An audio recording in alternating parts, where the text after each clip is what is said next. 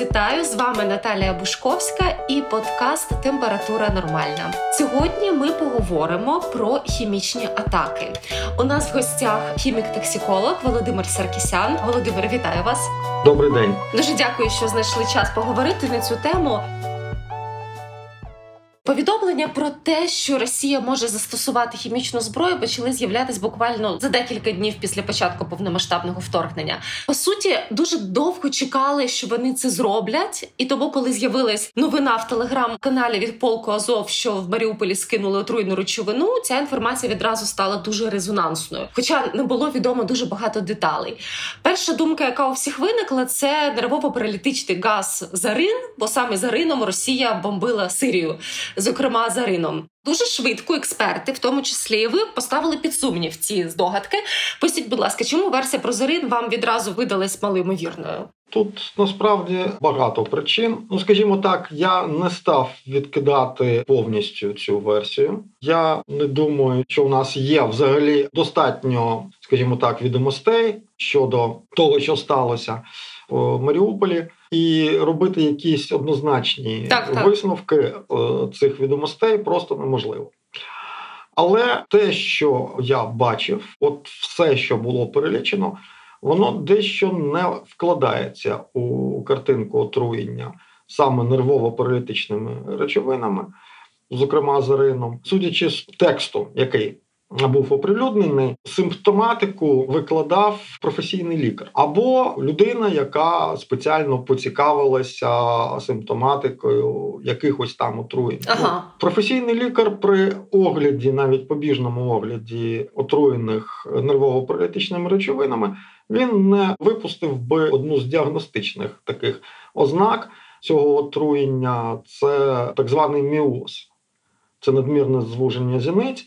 Це дійсно є діагностичною ознакою отруєння будь-якою нервово-паралітичною речовиною, зокрема фосфорорганічними речовинами, не описані судоми, не описані деякі там інші теж доволі характерні ознаки отруєння саме цими речовинами. І що найбільш дивно, не описаний перебіг цього отруєння, адже там є дуже характерний перебіг отруєння саме бойовими отруєними речовинами нервово-політичної дії. Я вже говорив про це неодноразово. Вони мають при слабких отруєннях або при отруєннях середнього ступеню тяжкості дещо такий первинний період прихованої дії коли людина майже так, так. не відчуває жодних симптомів отруєння, він триває від 5 до 20-30 хвилин от у разі отруєння нервово-паралітичними речовинами. Є ще один момент, уражений власне бойовою нервово-паралітичною речовиною, становить небезпеку і для оточуючих, бо на його одежі, на поверхні його тіла знаходяться теж частинки от цієї отрути крапельки. І всі, хто надавав первинну домедичну допомогу або просто евакуював постраждалих із зони ураження, вони також мали великий шанс отримати таке саме ураження, таке саме отруєння. Цього теж в принципі не спостерігалося, угу. і говорили спочатку про трьох постраждалих. Ця кількість не збільшилася. Угу. Ну навряд чи їх евакуювали із зони ураження із всіма заходами перестороги, тобто в повному костюмі хімічного захисту, протигазах, ну навряд чи це було. Угу. Якщо не буде розвитку цього інциденту, тобто не буде розширене коло отруєних, то скоріш за все, ймовірно, скажімо так, атака була здійснена не нервово-паралітичною речовиною класу Зарина, Зомана, Табуна, Вікс, отруєних речовин штатних, які були принаймні на озброєнні Російської Федерації. Але ж певно, Зарина не єдина бойова отруйна речовина, яка була на озброєнні. Чи вказують симптоми на використання чогось іншого? Насправді не єдина, але більшість арсеналу хімічної зброї. Російської Федерації складали якраз нервово-паралітичні отрути і отрути шкірно-нервної дії, тобто це іприти різного типу, і люїзіт або їхня суміш. Більшість цих отрут, більшість цього арсеналу була знищена все ж таки, от впродовж цієї тривалої програми знищення бойових отруйних речовин. яка тривала в Росії з 1997 року по ну достовірно відомо по 2013 рік, коли була згорнута міжнародна підтримка цієї програми. Там була низка порушень під час ліквідації хімічної зброї у 2003, здається, році. Але все ж таки, і от ці бойові отрути, про які я сказав, це доволі давня зброя. Вона набагато менш ефективна ніж нервово-паралітичні отрути, і скоріш за все, вона була знищена.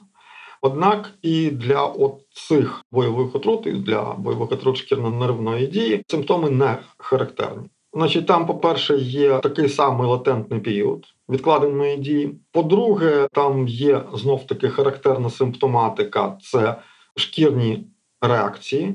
Навіть при незначних отруєннях це кропивниця, а при отруєннях вже сам середньої тяжкості або тяжких це реальні виразки тощо.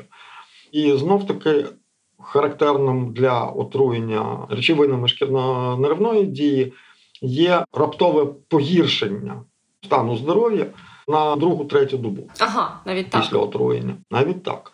Отрути шкірно-нервної дії вони реально бузовірська зброя, ураження якої веде до стійкої інвалідізації. Це і сліпота фізична, невідновлювальна, це і страшні шрами з обмеженням руху, це погіршення слуху, це стійкі ураження дихальної системи. Тобто там такий букет страшний. Оці жертви Першої світової війни вони якраз і стали головною причиною того, що світ кількома конвенціями намагався і заборонити Себе хімічну, так саме хімічну зброю. От саме ці наслідки страшні. Що стосується речовин е, загальноотруйної дії, їх в принципі зараз і немає. По-перше, вони мало ефективні у бойовому застосуванні. По-друге, вони руйнуються при тривалому зберіганні, вони незручні для бойового використання. Бойові речовини задушливої дії, такі як, наприклад, фозген, в принципі, могли залишитися на озброєнні Російської Федерації, але знов таки це дуже стара речовина. Для захисту від неї потрібен лише протигаз, тобто треба захищати лише органи дихання. І, чесно кажучи, застосування фосгену з часів Другої світової війни я навіть не пригадаю. Як правило, ці боєприпаси знищувалися одразу, як з'являлася більш дієва зброя. Угу. Є ще група так званих психохімічних речовин, головним представником якої є ЛСД-25. Це сильні галюциногени, деякі з них ведуть знов таки навіть до стійких уражень системи вищої нервової діяльності, але знов таки, по-перше, симптомів отруєння таких не було. По-друге, це речовини відкладеної дії, ураження, пік ураження проявляється десь через 6-12 годин. Угу. Ну і по-третє, я думаю, що психохімічні речовини в Росії, якщо вони і були на озброєнні, то вони вже давно розповзлися по чорному ринку. Той самий препарат ЛСД 25 ЛСД, так, так. Це дітіловий ефір лізергінової кислоти. Але технічного ступеню очищення, ну, от з якого можна отримати наркотики тощо. А скоріш за все, психохімічної зброї в принципі і не було. Взагалі її ніколи не було багато. І я зараз отак навіть не пригадаю, де саме Росії могли виробляти цю зброю. Угу. Можливо, вона десь і була, але в невеличких обсягах лабораторних, а не промислових. Ну і остання величезна група бойових отруйних речовин, яка не підпадає насправді під дію конвенції. Це так звані поліцейські гази, угу. це речовини подразливої дії або лакриматори, сльозогонки. От ці речовини цілком могли бути застосовані, вони виготовляються і досі. Спектр їх доволі широкий, вони застосовуються навіть в мирний час. Цілком можливо, що контейнер з такою речовиною дійсно міг бути отак скинутий з безпілотнику. Це можливо. Ці речовини також є смертельно небезпечними, безумовно. По перебігу революції гідності ми знаємо, що деяка кількість людей, демонстрантів, отримали серйозні ураження саме от такими речовинами. Але називати це реально бойовою хімічною атакою ну це дещо перебільшено. Якщо інцидент стався саме з використанням таких речовин, то, скоріш за все, міжнародна спільнота, до якої ми намагаємося апелювати наразі, не прийме цей факт як акт застосування зброї масового ураження. Ну дійсно, ці речовини вони не є зброєю масового ураження, хоча мають в принципі всі ознаки бойових речовин, хоча вони діють невибірково так само, хоча вони заборонені для невибіркового використання проти мирного населення. Це також є, є така заборона, вона існує. Але тим не менш, навряд чи це сприймуть як власне от ту хімічну атаку, проти якої погрожував негайними діями, санкціями. санкціями. Так Ну, знаєте, я не військова експертка, але я вас слухаю. У мене таке складається враження, ніби Росія зробила такий цим акт залякування. Дивіться, я все одно можу це зробити, попри ваші погрози. Тобто, звичайно, вона також користається можливістю того, що, вибачте, за тавтологію в Маріуполь неможливо приїхати і зробити експертизу. Вона ніби каже світу: ну і що ти мені зробиш після цього? Ну, у мене таке враження складається. Ну, Наталю, дивіться, насправді це ж не єдиний випадок такого застосування зброї, адже Росія з самого початку цієї гострої фази війни цього вторгнення систематично порушує так, так саме конвенцію про закони і звичаї суходільної війни. Тобто, це атаки цивільних, так, так. це акт тероризму, обстріли Києва. Харкова. Ну, якщо в Києві там якось в переміжку можна було б, якщо поглянути на приблизно таку собі уявну мапу Києва, то могли підозрювати, що є там військові чи там щось розташовано. Хоча конвенцію заборонено навіть атака на військові об'єкти, якщо вони розташовані в цивільних кварталах. Так це обговорено спеціально.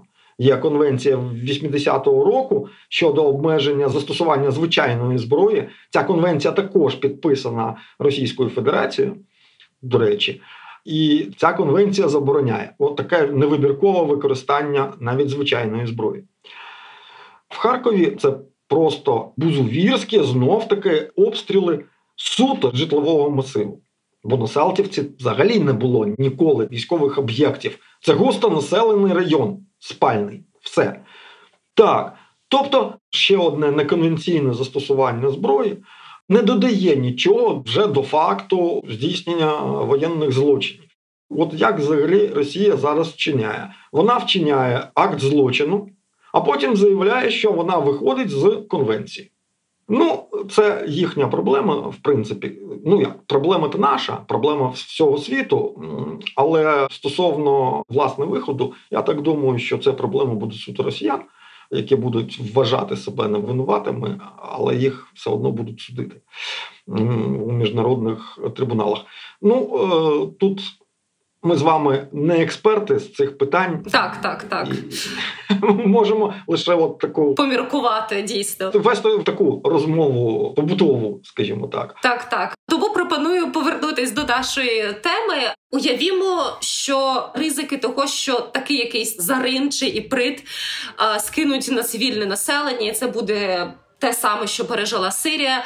Які ви дасте поради цивільному населенню, щоб підвищити наші шанси вижити і отримати якомога менше шкоди, наскільки це можливо? Перша і головна порада це не читати порад в інтернеті щодо того, чим одна отруєна речовина відрізняється від іншої речовини.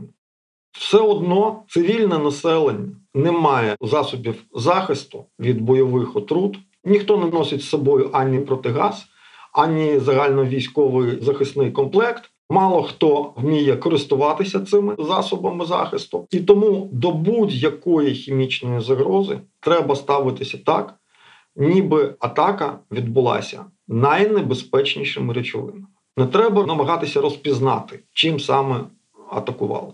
Головна порада щодо дій це не нехтувати попередженнями про повітряні тривоги. Угу. Бо хімічна атака, якщо вона станеться, вона станеться під час повітряної тривоги. Нас будуть атакувати з повітря. Це найпростіший шлях Всі боєприпаси є, судячи з того, що в Сирії вони були застосовані в 2013 і в 2017 роках. Тобто повітряна тривога, і людина має одразу йти до укриття. Перебування в укритті, особливо в укритті стаціонарного типу, облаштованому, тобто ті штатні укриття, які завжди є в переліку на сайтах колишніх обласних державних адміністрацій, нині військових адміністрацій, вони дають майже 100% гарантію того, що вони захистять повністю від ураження хімічними речовинами. Як розуміти, що ти вже можеш виходити безпечно на вулицю? Це дуже цікаве питання. Я можу сказати, що бойові отруєнні речовини розроблялися і розраховувалися на те, що після атаки через деякий короткий час супротивник буде атакувати позиції отруєних, і тому стійкість цих речовин невисока. Стійкість, скажімо, того ж самого зарину складає не більше двох діб. А так загалом там доба, півтори доби. Після цього він розкладається майже повністю. Дощик або сильний вітер також знижує активність хімічної речовини бойової. Але все це буде знов таки абсолютно непрофесійно з точки зору збереження життя людей. Насправді, перебуваючи в укритті, ви маєте слухати сповіщення місцевого радіо, і там обов'язково, по-перше, сповістять про те, що хімічна атака сталася.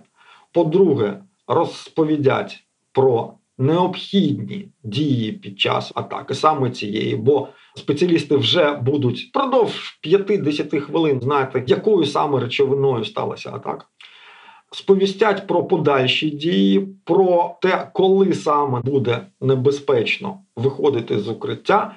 І якими саме маршрутами можна буде евакуюватися. Тобто, перебуваючи в укритті, треба мати з собою обов'язково дводенний раціон їжі і води, і засоби зв'язку, мобільний телефон, радіо, все більше нічого, в принципі, потреби ніякої немає. Наші люди вже масово ріжуть марлю, готують содовий розчин. Давайте розкажіть, чи це дійсно необхідно. Це абсолютно не допомагає при атаках бойовими отруйними речовинами.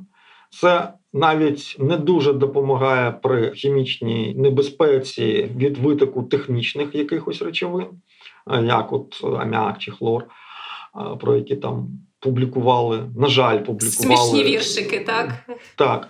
На жаль, це були наші органи центральної влади. Так, так. Але це все мало допомагає. Проти бойових отруйних речовин це не допомагає зовсім. Але це навіть небезпечно, бо людина може відчувати себе якось захищеною в масці чи в респіраторі, е, чи там з якоюсь вогкою серветкою на обличчі але насправді небезпека буде та сама, і людина просто загине, оскільки вона не буде стерегтися.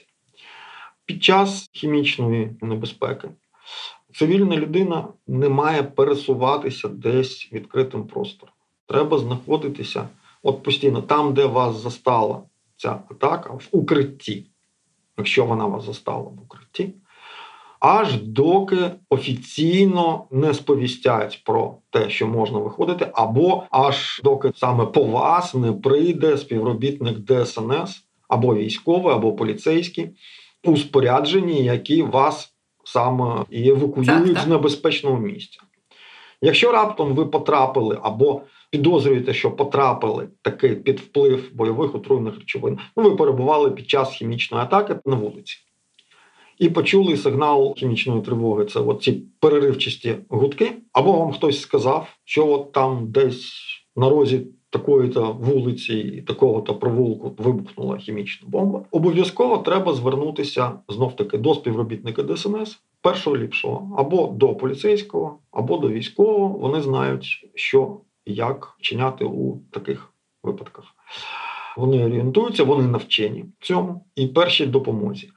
Самотужки надавати допомогу отруєним, особливо людям, у яких дійсно є прояви отруєння, дуже небезпечно. Якщо ви не вдягнені у захисний костюм, якщо у вас немає на обличчі протигазу, надавати якусь первинну допомогу чи там домедичну допомогу є небезпечним саме для вашого здоров'я, не тільки для здоров'я цієї людини. Перша допомога при отруєннях бойовими отрутами вона дещо відрізняється від е, першої допомоги при там утопленнях чи там чи асфіксії якісь на, на, на пожежах, так чи там при серцевій недостатності. Цим мають займатися фахівці. Так само не треба бігати аптеками і намагатися купити якісь антидоти які ви вичитали в інтернеті. По-перше, вам їх не продадуть. Всі антидоти проти фосфорорганічних отрут вони самі є сильнодіючими препаратами, тобто вони йдуть по переліку А. І без рецепту із спеціальною печаткою їх не відпускають. По-друге, їхнє введення потребує постійного нагляду лікаря. І, скажімо так, вживання як самотужки, воно може призвести до дуже тяжких наслідків, і якщо ви отруєні, і якщо ви не отруєні. І на сам кінець. Ніяке введення оцих протиотрут заздалегідь. Профілактично, як наші люди люблять. Так, воно не допомагає, воно не є ефективним, бо дія цих протиотрут, як правило, дуже швидкоплинна. Тобто, по суті, ви хочете сказати, що ризики того, що людина зробить це неправильно, перевищують користь від того, що в неї буде під рукою цей антидот. Абсолютно правильно. І знов таки людина може зробити собі, припустимо, без будь-яких наслідків негативних для здоров'я, може зробити собі заздалегідь якусь ін'єкцію і вважати себе захищеним. Щоб люди так Ні, вакцинацію це... робили. Ні, це так не працює. Так, так. На жаль, це так не працює. У військових, у співробітників ДСНС, у поліцейських є і інструкції на такі випадки. Є і власне засоби вже дозовані для введення, і є протоколи дій. Довіряємо професіоналам. Головний меседж. Так і є ще один момент. Насправді, оці отруєння бойовими отруєними речовинами потребують доволі довгої реабілітації. Це доволі довге перебування в стаціонарі, суто лікування. І потім ще реабілітація, це листок непрацездатності, це санаторні умови тощо для того, щоб віддалені ці е, наслідки, наслідки, так, щоб їх теж здолати. Тобто варто покладатися саме на професіоналів. Я б хотіла трохи повернутись до теми укриття. Ми розуміємо, що зараз дуже багато людей перечікують повітряну тривогу в коридорі. Ну у когось банально немає адекватного укриття, комусь навпаки далеко туди бігти. І люди йдуть в коридор. Як можна підготувати оселю, щоб вона була максимально безпечна? Я не знаю, заклеїти вікна, щоб унеможливити всі протяги. Чи є якісь рекомендації? Власна оселя це доволі ефективне сховище. Єдине, що місце, де ви перебуваєте під час тривог, має бути убезпечене від протягів. Так, так. Тобто можна заклеїти всі щілини якоюсь там багаторазовою липкою стрічкою, або там от звичайний ущільнювач, який продається в усіх магазинах побутової будівельних там, там хімії, будівельних так вони в принципі дуже ефективні. Адже нам головне припинити газообмін з навколишнім середовищем. Ніхто ж не буде атакувати власне вашу оселю і саме вам у віддушину чи у вікно впорскувати цю отруйну речовину. Тобто треба просто припинити цей газообмін, зачинити щільно вікна. Якщо вікна у вас пластикові, цим можна обмежитися, бо ущільнювач пластикових вікон він дуже ефективно припиняє газообмін із вулицею. Якщо раптом є десь якісь тріщинки, щілинки, через які все ж таки десь тягне. Як кажуть, або вікна не дуже щільні, от це ущільнювач, або малярний скотч, все що завгодно. Uh-huh. Це дуже помічне, скажімо так, проти проникнення отрути всередину оселі. Непогано ще мати якісь важкі гардини, які відрізають остаточний рух повітря лише для вашого спокою. Так, так, так. Щоб не було оцих внутрішніх ще протягів, знаєте, угу, угу. повітря тобто... все ж таки гуляє туди-сюди. Знов таки мати у певному місці, там, де ви перечікуєте тривоги, щоб не треба було ходити от той дводенний запас їжі і води, розділений на раціони. Кожний раціон упакований бажано герметично, ну, загорнути у плівку угу. або там в контейнерах. Так, ну будь-яка упаковка, яка унеможливлює проникнення зовні там забруднення, скажімо так, цієї їжі і води, не губити свій мобільний телефон, носити його із собою. Якесь переносне світло було б непогано. Ну і якщо у вас є домашні улюбленці, то заздалегідь привчити їх, щоб вони все ж таки більше часу проводили саме на цьому місці, щоб ви не хапали їх там вже так, так, так. власне під час тривоги. Ось, в принципі, все. От всі рекомендації, які можуть дійсно.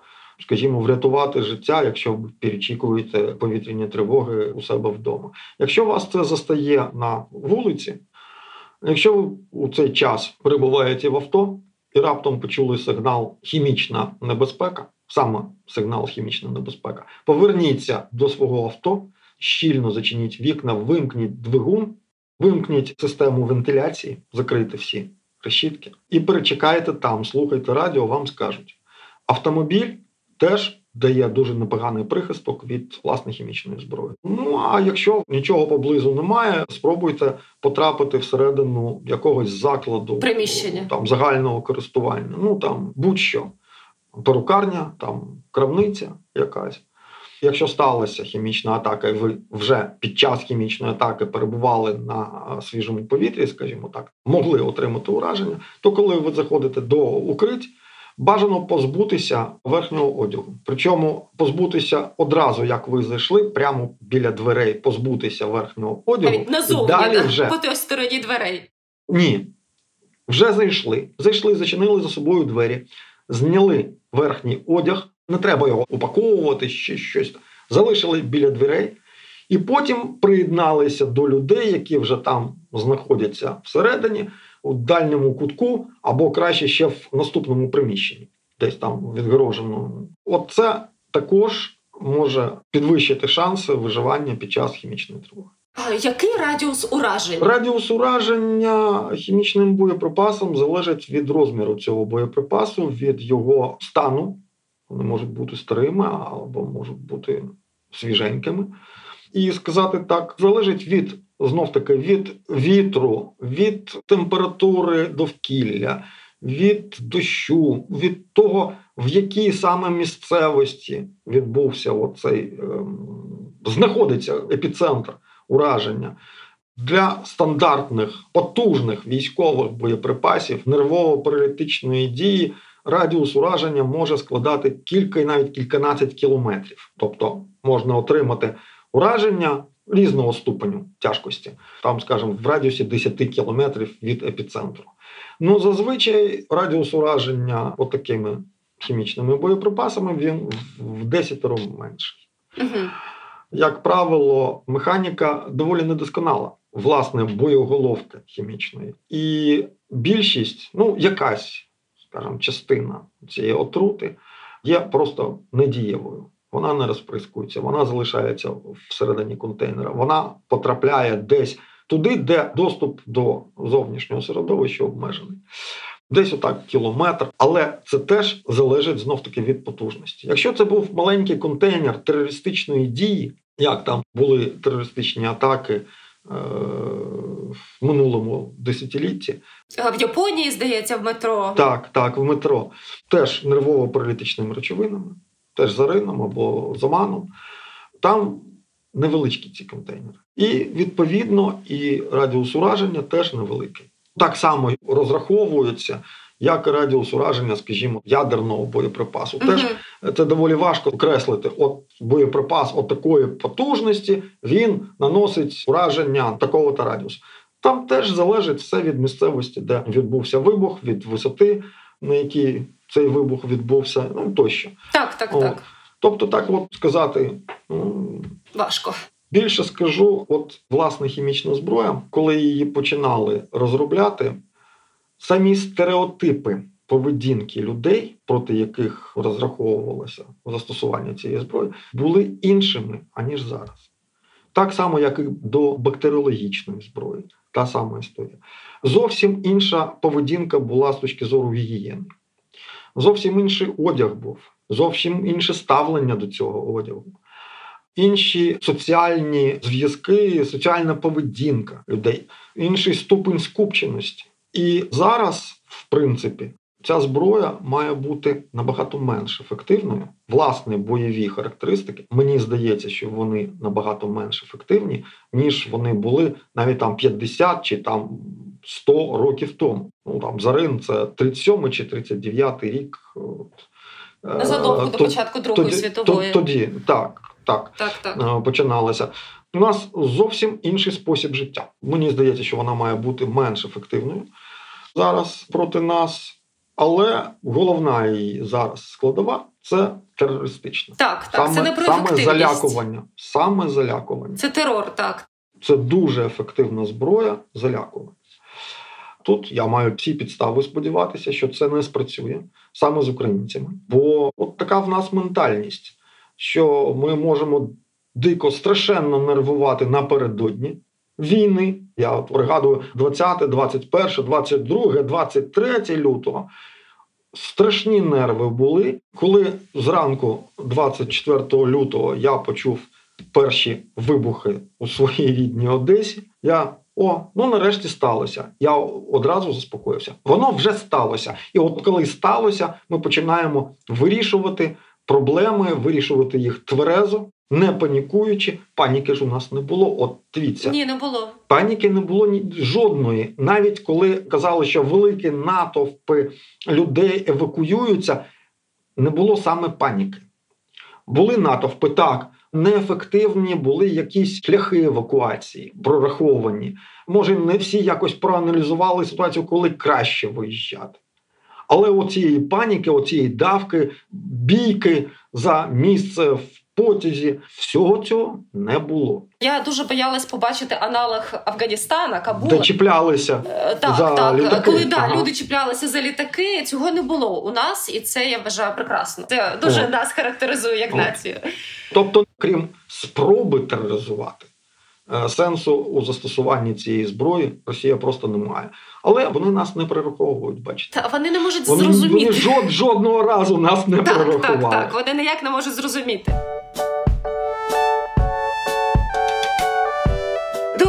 Володимире, я б з вами ще довго говорила про бойові отруйні речовини. На жаль, у нас не так багато часу. Я дуже вам вдячна за ваші рекомендації. Сподіваюсь, що це буде просто теорія. Ми будемо міркувати про це суто як теоретики і ніколи не дізнаємося про це на практиці.